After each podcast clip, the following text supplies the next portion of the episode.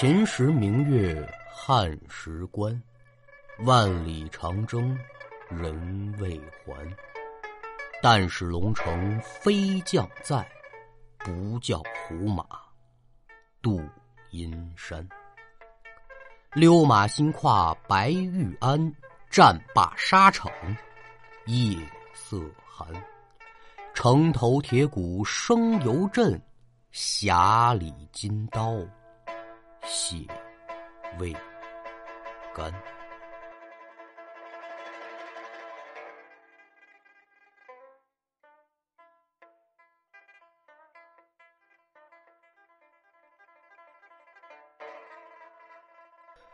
哎呀，果然说这种很厚重的题材不太适合我。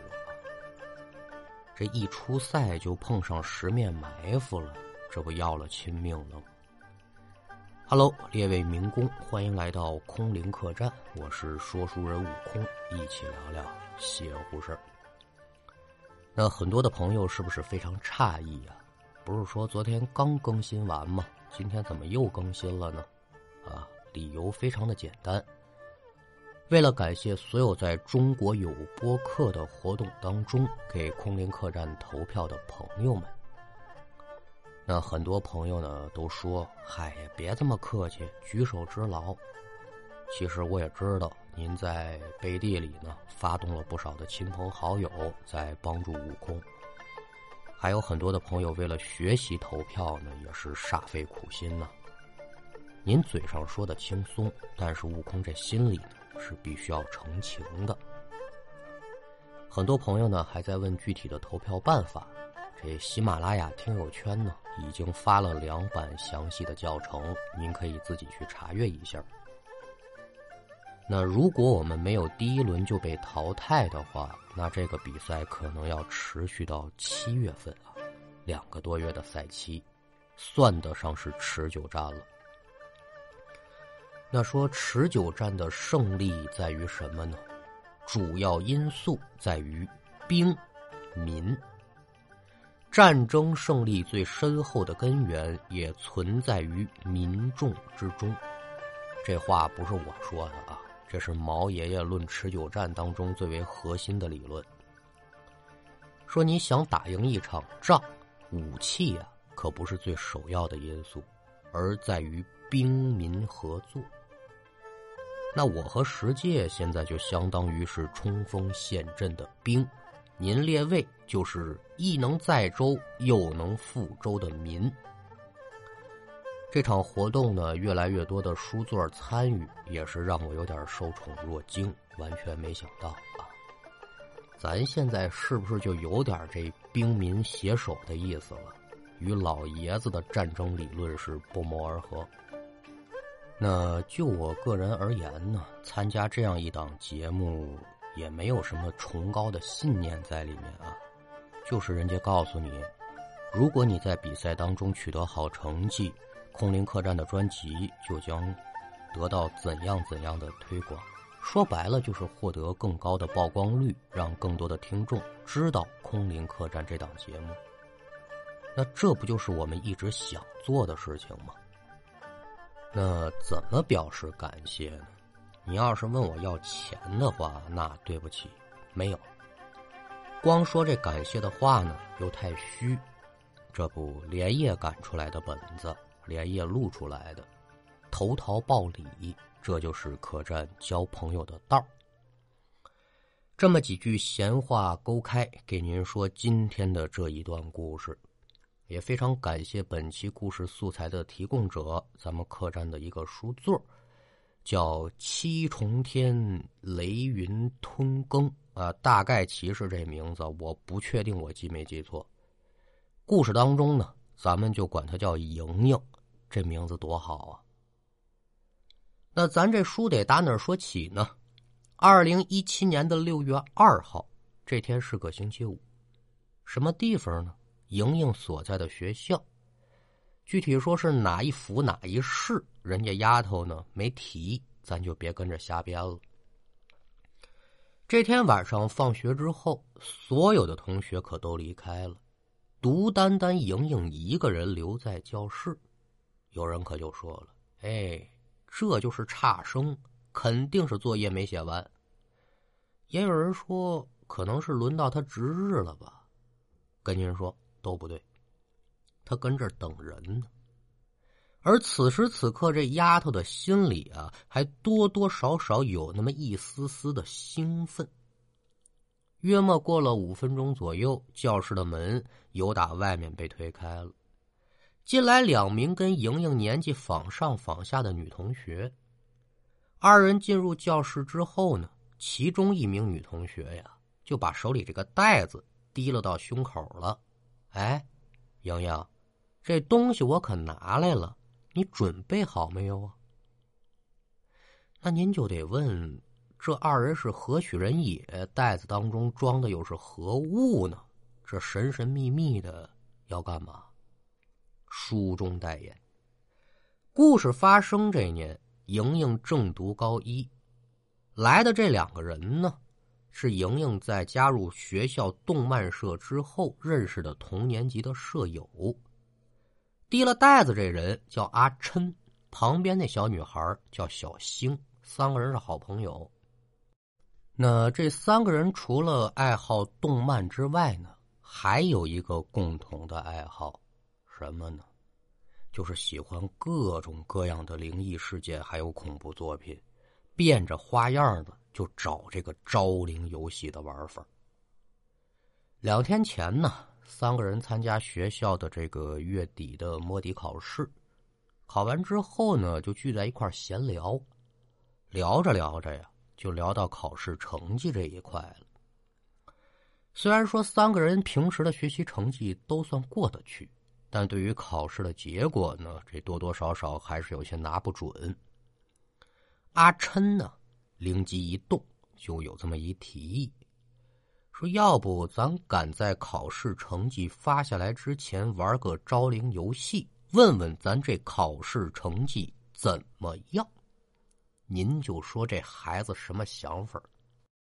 考试成绩的好与坏，那取决于你平时努力付出的多与少，还有在考场上的发挥水平。好与不好，这都是一次月考，它代表不了什么的。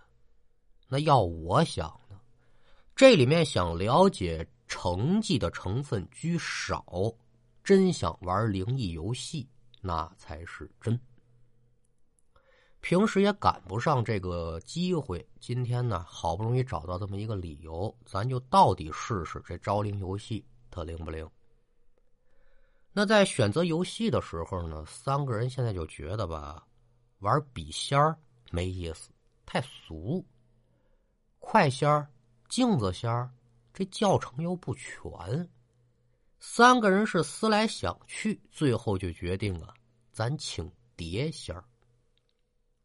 原本是想在家里头玩，可是担心被家人看见呢，这游戏玩不了，再挨一顿骂，得不偿失，所以可就把这地点选在学校了，时间就是今天放学之后。阿琛手里拿这袋子，里面放的就是请碟仙儿的道具。那莹莹一看见人来了，连忙起身，可就问说：“咱赶紧开始吧，别等晚会儿这学校关了大门，咱出不去，那就麻烦了。”言之有理啊，那就赶紧行动吧。拎着袋子来到了莹莹的书桌前，把桌面清理干净。阿琛可就把袋子里装的东西一件件给拿出来了。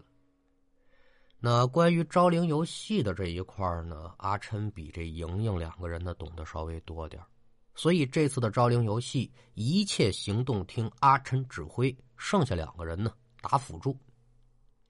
您就看啊，这阿琛先是拿出了这么一张白纸，平铺在桌面上，接着呢又从袋子里拿出了从家里偷出来的碟子，把这碟子倒扣在白纸的中央。拿出这个笔，沿着碟子的边缘就画了这么一个圈这东西呢叫本位，就是说所谓的这个碟仙吧，从这地方来，再由这个地方呢回去。画好这圆圈之后呢，又在白纸上按照上北下南左西右东的方位写了四个字，同样还写下了零到九十个数目字随着阿琛按照教程一步步的往下准备，站在一边的莹莹，由打最开始心里的兴奋，慢慢的可就变成犹豫了。虽然说对这招灵游戏感兴趣，但网络之上关于这碟仙游戏的利害关系呢，也介绍了不少。万一说在当中出了点什么样的岔头，引出了怎样可怕的后果？哎呀！这可怎么办呢？莹莹得是说越想越害怕，越想越心惊。也就在阿琛要把莹莹的名字写在这张白纸上的时候，莹莹腾的一下就把阿琛这手腕子给叼住了。哟，干嘛呀？不是，阿阿琛，要我说这事儿，咱咱咱算了吧。我这心里面感觉不舒服，咱别玩出什么事儿来。对，这就得说这丫头啊，心里还知道存量，这事儿啊，最好别碰。那一看莹莹打退堂鼓了，小伙伴自然是免不了一阵的奚落，胆小鬼。几番劝说无果之后，你不玩，那我们两个玩，您可得听明白这一节。等于说，这次所谓的碟仙游戏当中，莹莹并没有直接参与，她是一个旁观者。阿琛在纸上写完数目字之后呢，又把自己和小星的名字也写在纸头之上，什么是了、否了、对了、错了这些个内容吧，这东西呢，咱不能细说。把所有的内容都写完了，阿琛在这个倒扣的碟子上啊，用黑色的水笔。画了个黑色的箭头，一切都准备好了。阿琛跟小星二人是对立而坐。那莹莹不玩，所以剩下的工作呢，可就由他来完成了。按照阿琛的这个吩咐，莹莹就先把教室里的灯给关了，打开教室的一扇窗户，最后点燃这么一支蜡烛，立在二人所在的桌角之上。所有的准备事宜都好了，莹莹就坐在一边看俩人玩这场游戏。阿琛跟小星先是对视一眼，各自点了点头之后，纷纷是长出一口气，紧接着可就伸出了自己右手的食指，轻轻的呀搭在这个碟子圈上头了。那这两个人的心情啊，我给您描述不出来，因为我从来也不接触这种东西。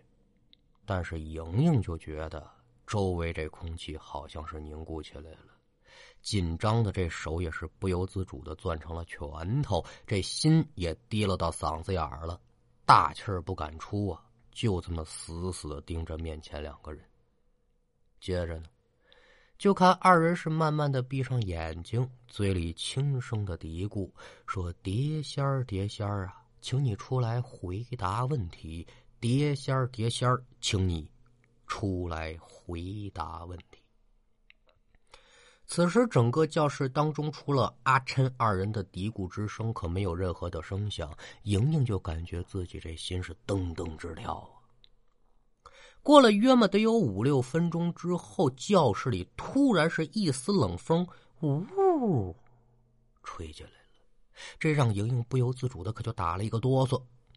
与此同时，莹莹就瞧见一旁的阿琛和小星二人同时睁开了眼，脸上是一副不可思议的表情。嗯，怎么回事？莹莹跟随着二人的目光往桌子上看，嘴里差点可是没叫出声啊，连忙就把这嘴巴给捂住了。因为教程上特别提醒过，在玩这游戏的时候啊，你不能鸡猫子喊叫的说一些个闲白的话。这样你会引起这所谓的神灵不满，对在场者不利。那莹莹为什么会有这么大的举动呢？就是因为啊，她看见本来摆在圆圈当中的碟子已经移出这圆圈了。再看阿琛和小星二人呢，脸上也都是一副不可思议的表情，四目相对，相互传达这信息，就是怎么着？是你动的呀？没有，我一点没动。那也就是说，这所谓的碟仙游戏它是真的。那这碟子仙儿啊，还真让他们给请来了。一见碟仙是真实存在，这三人的心情都是非常的紧张、害怕，甚至说带着那么一点兴奋。之后的事情无外乎就是问问题呗，这里面这细节咱也不表，无外乎就是考试成绩好与坏，顺带着问问自己这运势怎么样。碟仙儿呢够给面也都回答。总的来说，这次请碟仙儿的游戏还算是很成功的。那子儿说：“你这碟仙儿你请来了，也寻求完人家的帮助了，就牵扯到另外一个问题：你让人家上你这儿来做客来，你不把人送走吗？”赶等所有问题都问完了，阿琛二人再次小声嘀咕说：“碟仙儿，碟仙儿，请归位，哪里来的你就哪里回。碟仙儿，碟仙儿，请归位呀。”俩人念这东西叫什么呀？送仙诀呀！三个人就看到啊，处在圆圈外围这碟子就开始慢慢朝圆圈当中移动。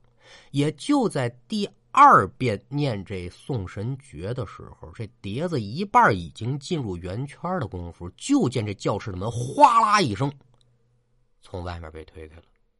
伴随着一道手电的光束，可就照进来了。紧接着，一个男子的声音：“干什么呢？放了学不回家？”好家伙来的！现在三个人的注意力可都集中在送这碟仙的过程上了。这突如其来的变故吓得这三个人是机灵灵一个冷战。小星跟阿琛更是吓得手指一哆嗦，哎呀，直接把这碟子可就划了到一边去了。差一点就碎了。三人循声望去，借着走廊上的灯光，就发现呢，门口站的是学校的保安。那本来这事儿就得是偷偷摸摸的干，现在被人抓了一现行，心里肯定害怕呀。这要是被学校知道了，说学生在吸收知识的地方玩这种东西，再捅到家里去，那还了得吗？现在也顾不上那么多了，阿琛跟小星连忙就把桌上这东西呢胡乱的塞进袋子里，把蜡烛给吹灭。莹莹也没闲着，说：“哎呦，没事老师，我们没干别的，这我们研究题来着。”说着可就催促两个人赶紧走。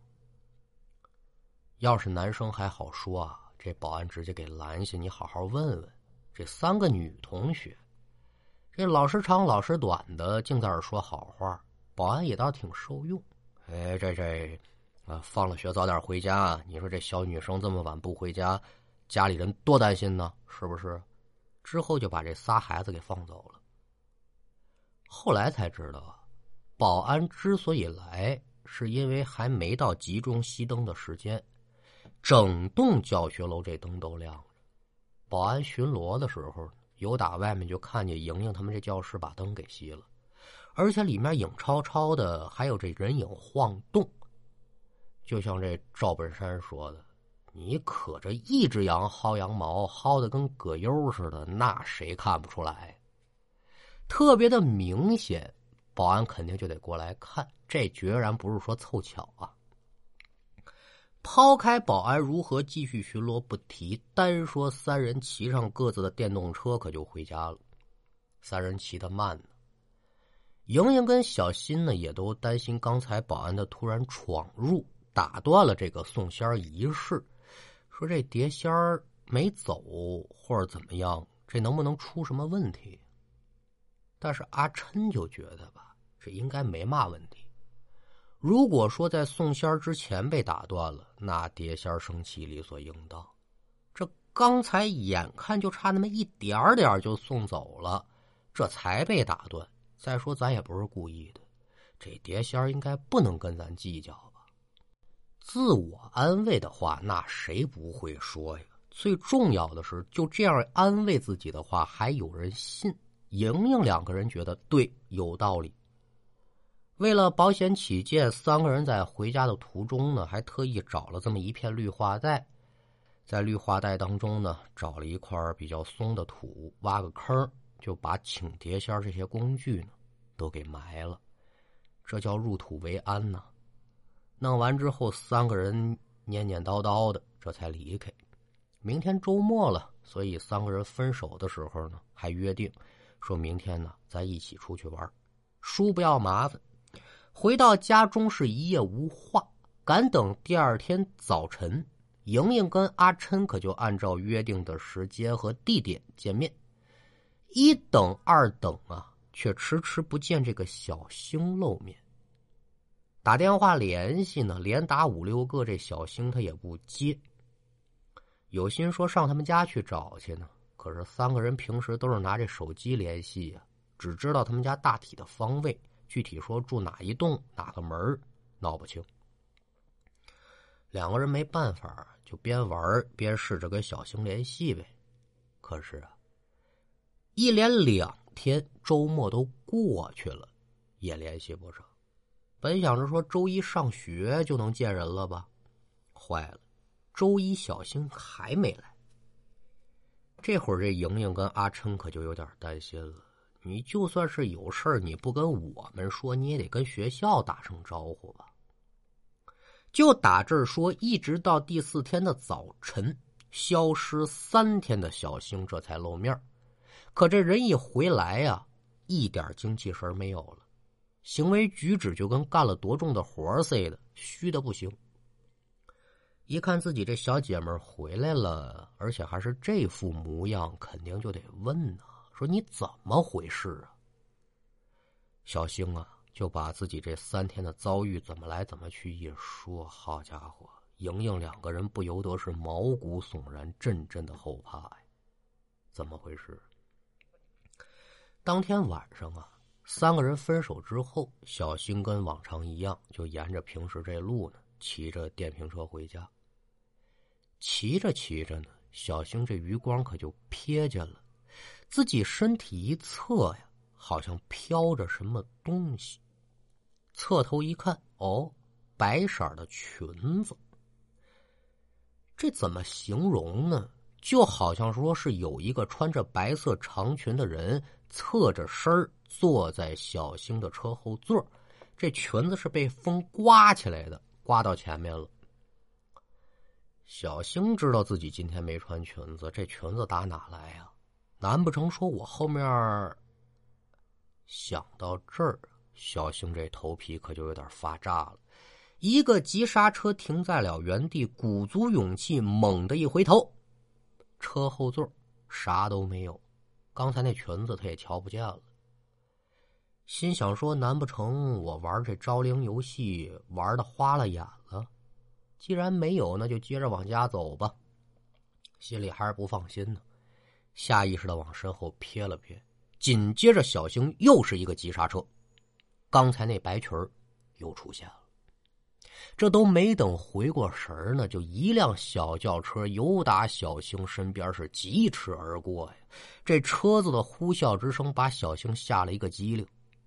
回过神来，身后依旧是空空如也。不行，要是在马路上再这么……走神的话，我这条命估计都得扔在路上。小星明白了，我没看错，我决然是遇上不干净的东西了。眼看着离自己家的车程也就不到五分钟，有心打电话让家里人来接，可是把这手机掏出来呀，也不知什么时候这手机不争气没电了，把车扔在这儿，自己跑着回家，那不一样还得被跟着吗？索性一咬牙，玩命抄起这车把，这一路上真得说是狂飙。途中这白色的裙子可就一直跟着小星身侧飘荡。叔不要麻烦。小星回到了小区，车子也顾不上锁，可就直接冲进了楼道。但好在说呢，这孩子家住一楼，来到家门口，咣咣咣就开始砸这房门。几分钟之后啊。门被推开了，开门的是小星的爷爷。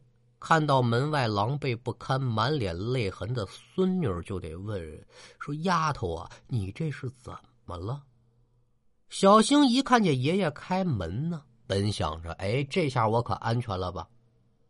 可也就在门被打开之后，门里的一幕可让这孩子当场就崩溃了。怎么回事？原来呀。就在爷爷打开门之后，小星就看见在爷爷侧后方的地上，竟然蹲着一个身着长裙的女人，而这裙子就是自己刚才在路上看见的。刚开门的时候，女人的头啊还埋在膝盖里头，长长的头发可都耷拉在地上。紧接着呢，这女人是慢慢的抬起了头，对着门外的小新，哈哈哈哈哈哈，可就露出了一个诡异的笑容，紧接着就消失不见了。白衣女人消失之后，您再看小星是嗷的一声喊，腿一软，扑通一声坐地上了，紧接着就是嚎啕大哭啊！孩子呀，你现在想起来哭了是吗？那小星这举动不单单说是把家人都给惊动了，就连邻居都开门查看，说：“哟，这怎么了？”家里人是连搀带架的，可就把小星给扶进卧室了。怎么安慰咱都别说了，单说小星缓了好大一会儿，这才哭着呢，把自己在学校里怎么怎么请碟仙在路上遇见了这白色长裙的事一五一十就给说了。小星这爷爷听完之后是眉头一皱，哎呦，胡闹！心里生气，但是也心疼孙女儿啊。老爷子心头有火，但也发不出来，留下这么一句：“说孩子他娘啊，老伴儿，今天晚上你们陪着孩子睡，这孩子怕是被缠上了，明天我找人处理吧。”哎，也就这样吧。那什么时候睡着的？小星自己记不住了。赶等着醒来的时候是第二天的上午。这时候的小星就觉得自己这头疼的厉害，浑身滚烫，而且还扎着吊瓶，这才知道自己发烧了。家里人除了爷爷呢，可都坐在床边陪着。这一问才知道爷爷干嘛去了，说是找高人去了。约么下午三点多钟，小星爷爷又打外面回来。跟着他一块回来的呢，还有这么一个长得有点道骨仙风的老头爷爷就说了：“说这人呢，就是我请回来的高人。这高人来了之后，看了看小星这状态，就说了：‘说孩子呀，你多大了？